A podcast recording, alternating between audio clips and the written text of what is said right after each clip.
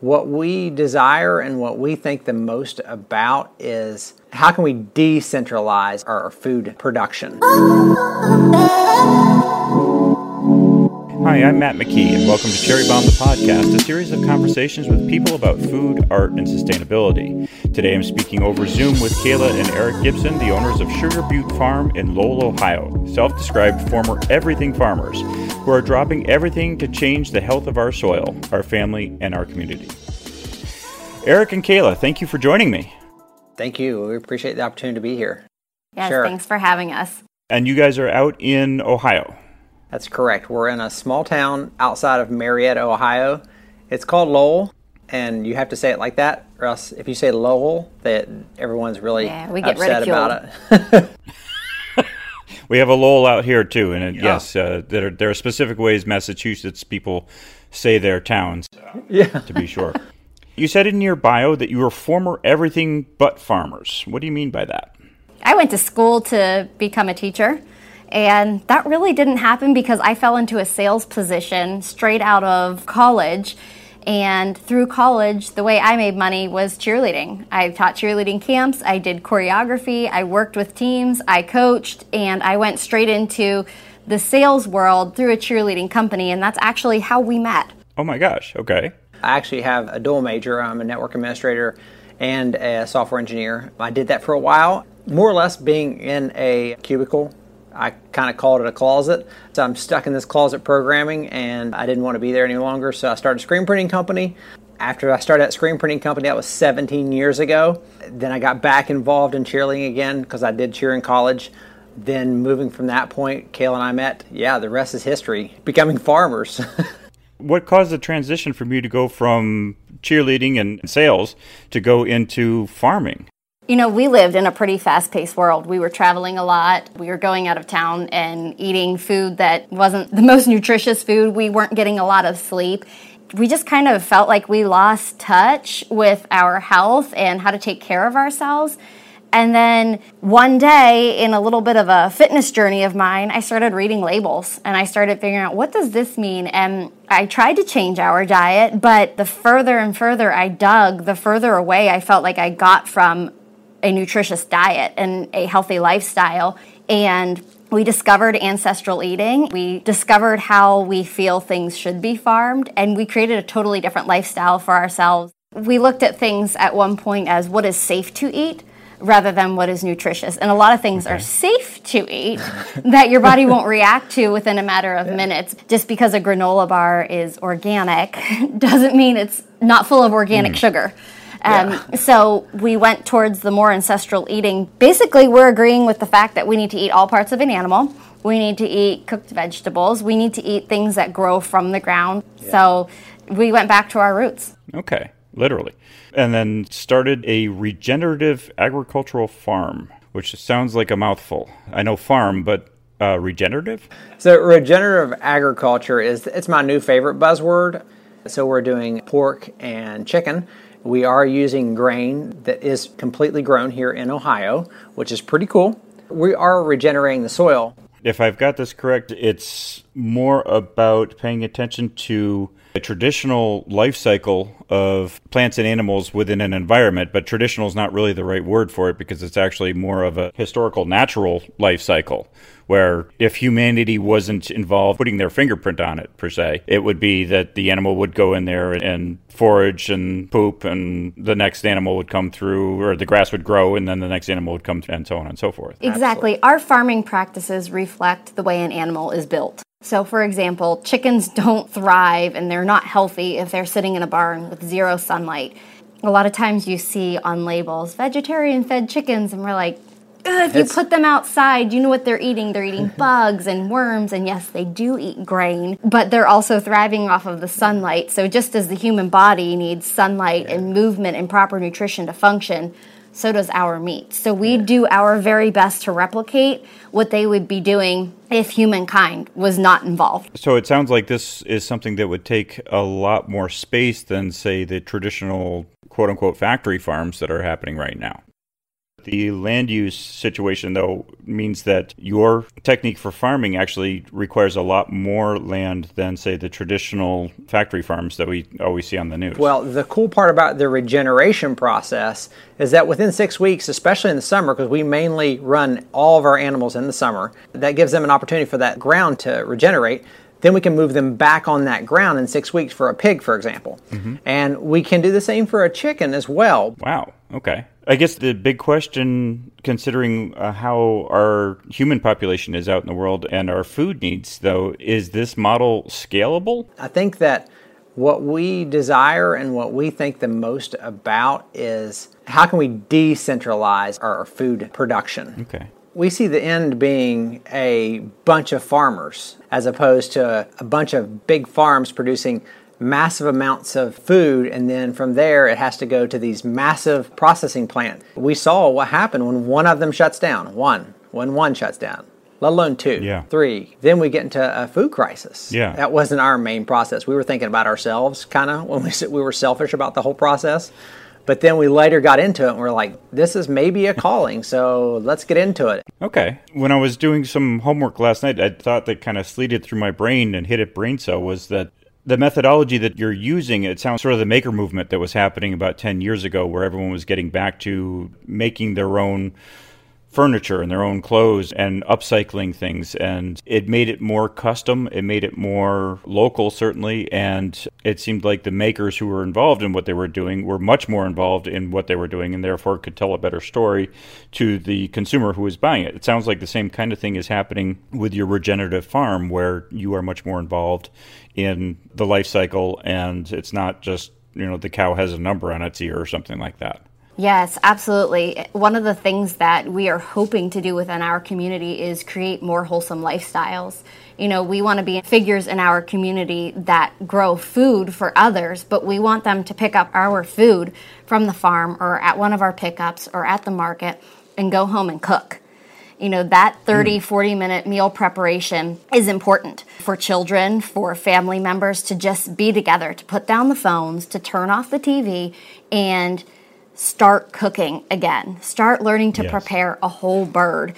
And um, not only that, but sitting at a dinner table and appreciating what you have. It sounds like something almost related to mental health at that point where you're making much more of a human connection. Oh my gosh, yes, absolutely. Let's gather, let's cook, let's eat together. It's so important. True. So, how old is the farm, first of all? We're just now third season. Yeah, third yeah. season. Okay, third season. All right. We're doing a lot, but it's third season. What is the next step? Is this something that you're going to franchise or create a school for? We have to scale, obviously. We have to make it through the winter. The issue we've been running into is that we run out of food, so we don't grow enough in the summer. There's two reasons for that. One is we started the capital. Whatever capital we had is what we used, and we tried to stop using our own money to fund the, the farm. The other issue is, is that we're ignorant. We do not know how much to grow. and as you you know, I mean, you grow a new customer and that's like I don't know, a customer maybe eats five, six chickens a year. Um, some people eat more, some people eat less, but we just don't know how much to grow. So I'll give you chickens for example. It was 225 the first year, over 600 last year, and now we're at 1200 for this year. I don't know if we're going to make it through the winter again, but we just about sold out of the first batch that we had, and we're just now getting another batch processed this coming week. Mm-hmm. You can ship food. So I think our next step for scaling is doing that one day ship where you can use ice packs, you can use insulated boxes and things like that. Mm-hmm. The deal is that there are people that do want this food. They just need to know where to find it. We're just now learning how to put our product in front of people's faces. I mean, yeah. We did cheerleading and, and screen printing. Like screen printing, you just open your doors and people start running in it. You know, like it was pretty easy. Niche food is not very easy to sell. Yeah, yeah. The convenience factor of having to change your habits, I think, would make this a bit of a challenge, but at the same time, certainly I think it's something we need to do. We talked about community a little bit and about how other farmers are out there who are also doing this. Is there a farming community? If somebody wants to learn more about how to do this or start it in their suburban backyard, starting the idea of it. Obviously, they can't bring cows in in a suburban setting like that, but I know I've heard down the street from me, and I'm in the suburbs of Boston, I heard a chicken, and it was kind of like, oh, that's different. I haven't heard that sound before. How would that affect your community? Having more farms locally is actually the key. I doubt very many people are going to want to go to the level we're going to go. We went a little dramatic. You know, maybe it's a cheerleader in us, but we were a little dramatic about the whole process. We said, let's do it like beyond anything that we could ever imagine. But like you were saying, I don't want to compete with anybody. If they're interested and they want to do the labor, they want to move a set of meat chickens every single day. Like, I don't know if I mentioned that, but our meat chickens get moved every day to a new square of grass in tractors, if you will. Okay. But if you want to do that every day, it's not the most fun thing. You're going to get in shape real quick. You're going to, you have to uh, be strong. You don't have to be strong. You will be strong after you're finished. So, yeah, I think that more people need to do this. Yeah. As opposed to us shipping why can't more people do it, you know? Mm-hmm. Yeah. So, what does a day look like on your farm? I wake up in the morning first thing and I'm why am I doing this? I have a job. I I get up and I slowly fill up the water buckets. Our pastures across the street for this batch of chickens, so I have to fill up water buckets and carry them. Then I feed and water them. Then I do the same thing with the layers. Our egg layers get moved every 250 pounds, which is right about six to seven days and I don't have to move them every day. So I have to move them in the evening so they don't get hit by cars. Long story on that one because there is a road here. Then after I feed and water them, then it's to the pigs, which you know we just check on them because the pigs have gigantic feeders and they're only moved you know every six to ten days. So after we get through that whole process, then I come back in and Kayla usually has mm. breakfast for me. If not, uh, then I start doing my breakfast, which is breaking your fast, which is pretty cool. You work hard, break your fast. Oh, this is before breakfast. You, have already been doing all these things. The animals are fed first. Just okay. We want to get them away from their manure as fast as possible for the meat chickens, especially. Part of it's breaking that pathogen cycle as well. Um, so because we don't have pathogens and okay. we don't want them, let's stay away from the bad bacteria, keep the good bacteria alive. So yeah, all that's before breakfast. I forgot to mention that I do check the brooder. We have 240 baby chicks in the brooder, so I have to make sure they're fed. They're wild animals right now, so they pull the hair out on your legs oh, wow. every morning as I fill my feeders. So a little bit of pain there, but it's all good. Um, not too bad. it's a real story. So then we oh go through gosh. that process, and then the rest of the day is just either screen printing for the middle of the day for me, and Kayla helps intermittently. We also have a four year old, so she's a very, very intense mom. Uh, make sure that either he's either learning or he's playing outside. We're pretty serious about that. Okay. It's a pretty intense process to be a mom of a farm boy. Yeah, he's full time, all the time, you name it. Wow. So that's our day. In the afternoon, we probably have pigs to move. My gosh. So at the end of the day, you feel like you've accomplished a lot of things. Mm-hmm. Yeah, yeah, you're right between exhausted. Like you don't have to worry about any kind of sleep medication. Uh, so yeah, you just take a shower and pass out. then you get up next morning and say, "Why I have a job? Why am I doing this?" Yeah, but it's cool. Yeah. Wow. The question I always end up with at about this point is so you're sitting down at the end of the day and after a lot of labor projects, uh, what's your comfort food? I'm going to go 1st mm-hmm. Okay. So, our slogan at the farm is Beyond Organic. Yeah. And I can't believe that I'm saying this publicly, but I love pie. I usually have a pie sitting around, and we munch oh that down once in a while. Yeah. it's a it's a healthy pie. Wow. Any particular flavor? Any any pie, apple pie, a nut pie, whatever yeah. I think of at the moment. Yeah. but we should be a cherry pie because of cherry bomb. Yeah, I need to do that. We should do a cherry pie oh. and call it a cherry bomb. yes. I never thought about that till just now. Wow. Send me a picture, please. Send me a picture. Yeah. but also on top of that, a lot of times because we're moving our bodies, and I can't lie to you, we get hurt a lot, and we basically force each other the end of the night to warm up some bone broth and drink it because our bodies are so important this time of year. We cannot have an injury. Mm-hmm. I mean, I don't know who would do anything. Uh, we, yeah. It's just the two of it's us. It's got to be two. So okay. we do. We do suck down some bone broth at night. Okay for me, the very end of the day is that we have a creamery locally. It's called Florence Creamery. They, they have milk until we get our goats to where we can milk them because mm-hmm. we prefer raw milk. If I can get my hands on raw milk, then that's what I use. But the creamery, I have like a light cream that naturally separate. I pour half of that with half a glass of milk and that is like hydration along with a lot of fat because I'm a really high fat diet person. That is my comfort food. It's almost like ice cream, but it's not. It's not sugary. Hmm, interesting. It's a fascinating lifestyle, to be sure. So you've been doing this for three seasons. If you could go back and talk to yourself three seasons ago and pass on one secret to yourself, to make make your life easier or just something that's stressing you out, what would you do? I know what I would do. I would buy some of the stuff that I tried to build early on to try to save myself a little bit of money. I would have bought things like that that I wouldn't have had to replace. Okay. Time over money is something I'm trying to learn and you'd think I'd know better by now, but That seems like that's always the challenge of when do you throw money at something and when do you decide instead build it yourself? yeah. I've been on this earth for 55 years. I'll let you know when I figure that one out. Yeah, I'm just, Yes, yeah. I, yeah. I'm kind of dumb about that, but Everything in life is a lesson. I sincerely believe that. they say uh, experience is what you have once you don't need it. That's that's that's a saying around here. Yeah. That's a good one. What would you like your legacy to be? We developed this plan and we're sticking to it now. We learned this at a homesteaders mm-hmm. conference, and this lady had mentioned it in front of everybody. And I don't think it really stuck, but for us, it stuck. And it's called the 200 year plan. So, the 200 year plan is the idea that what we're doing right now is going to matter to our, our son, and we hope that his children carry on the same legacy. It's kind of like you have to do something different and above average, and we feel like hey, food is probably the best direction to go because it's an animal. We have a relationship with them, whether it's your cat or dog or whatever else. Uh, we have a relationship with them, and you can't deny that. So the next step is that cute, cuddly animal doesn't have to be the only animal that matters. The animals that we eat, they can matter too.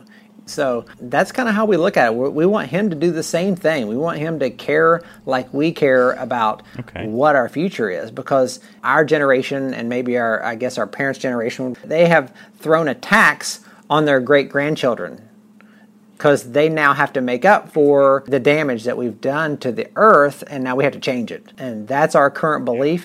I hope I'm wrong. Honestly, I hope that I'm sitting mm-hmm. here making this up and lying to you. If I'm not, then we need to have a change. And we're Yeah. hoping that the next generation does that. But there are a few of us in our age range that need to step up and do something a little different. That sounds like a good legacy, building something for our future and fixing the problems of our past. Wow. I feel like that we need to understand that with the animals, there is a very artistic process to what the animals are doing. And that involves everything from nature and how it grows and how it's choreographed because these animals move. They have this design. It's beautiful because they're designing themselves around the moon cycles, the sun temperatures, the plant growth, it's all a very artistic process. I try to make it scientific, but the more I get into this, the more I realize that there's an art section or an art category for what it means to raise an animal. Hmm. There are many times that the three of us will be out in one of the pastures, whether it's a pig pasture or a chicken pasture or with our goats, and we just stand there staring because we're watching. And we're like, oh my gosh, 30 minutes just went by. We could have been doing something else. But look at this entertainment that is provided to our eyes, and look how beautiful these creatures oh, truly are. Just watching them do what they're supposed to do. And there's something to be said for that. If any listener gets one thing out of this, I want it to be just go spend time with nature. Go look at it all because hmm. the art in nature, it's amazing. Absolutely. It will just put you stuck where you're standing and you won't be able to get out of it for a little while, and that's pretty impressive. As always, thanks for checking in with Cherry Bomb, the podcast, the companion piece to Sweet Blast, which can be found at theartofmattmckee.com. Share it on your Facebook feed and on Twitter if you can. Anything you can do to help us get the word out there will help us grow and make this podcast stronger. If you have questions, suggestions, or comments, feel free to drop me a line at matt at mckeephotography.com. Today's guests, Kayla and Eric Gibson, owners of Sugar Butte Farms in Lowell, Ohio. They can be found at sugarbutefarms.com. Cherry Bomb the podcast is produced by me with consulting help from Suzanne Schultz and Canvas Fine Arts. It's been edited by Bill Shamlian at Orb Audio. Thanks for listening, and let's start the conversation. Just a really quick note before your auto feed refreshes to the next episode in your queue. If you've enjoyed the show, maybe you picked up a new tip or a concept, there are a couple ways you can help us keep creating it.